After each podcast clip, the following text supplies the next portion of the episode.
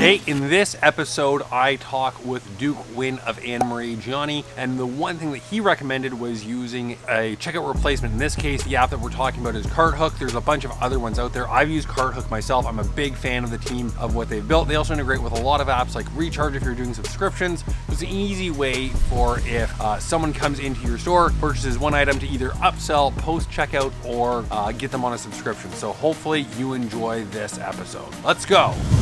Hey, it's Lucas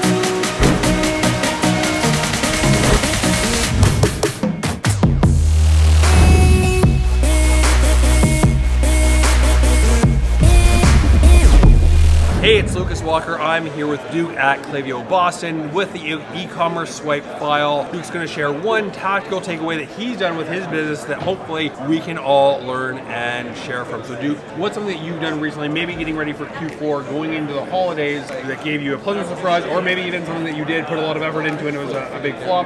That uh, if you could just scream from the mountains, either do this or avoid this like uh, like the plague.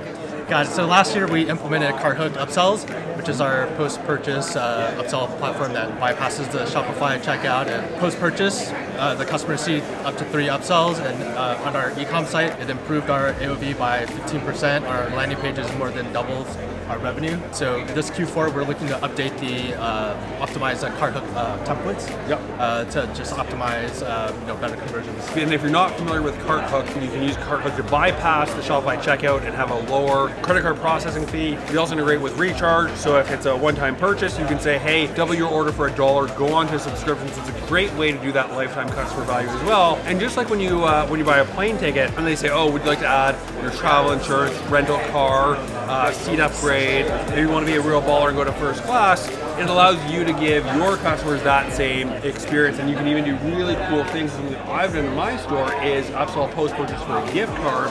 So selling a, a $50 gift card for 25 bucks, and that does two things. One, it helps to increase your average order value, but it also incentivizes someone to come back when they have that money waiting for them for their next order. That's a great idea. You should try the gift card. Thanks so much. Make sure you subscribe if you found this tip useful for other tips, store reviews. Like this video, share it with your mother-in-law. Thanks so much for listening to the e-commerce swipe file. If you're using any sort of post-purchase checkout uh, tool like a CartHook, one-click upsell uh, from anything from Bold, we're going to do a giveaway for someone who leaves a comment below, letting us know if you are doing any sort of post-purchase. Leave a review on iTunes, take a screenshot, send it to me, Lucas at gorgeous.io. We're going to give away one of these serums from Anne Marie Gianni, maybe a gift card, something, so you can choose your own products. Let me know in the comments if you have had any success, what your experience has been using a post-purchase funnel. I've had a lot of experience with it in my store, and I know a lot of merchants who are as well. Cheers.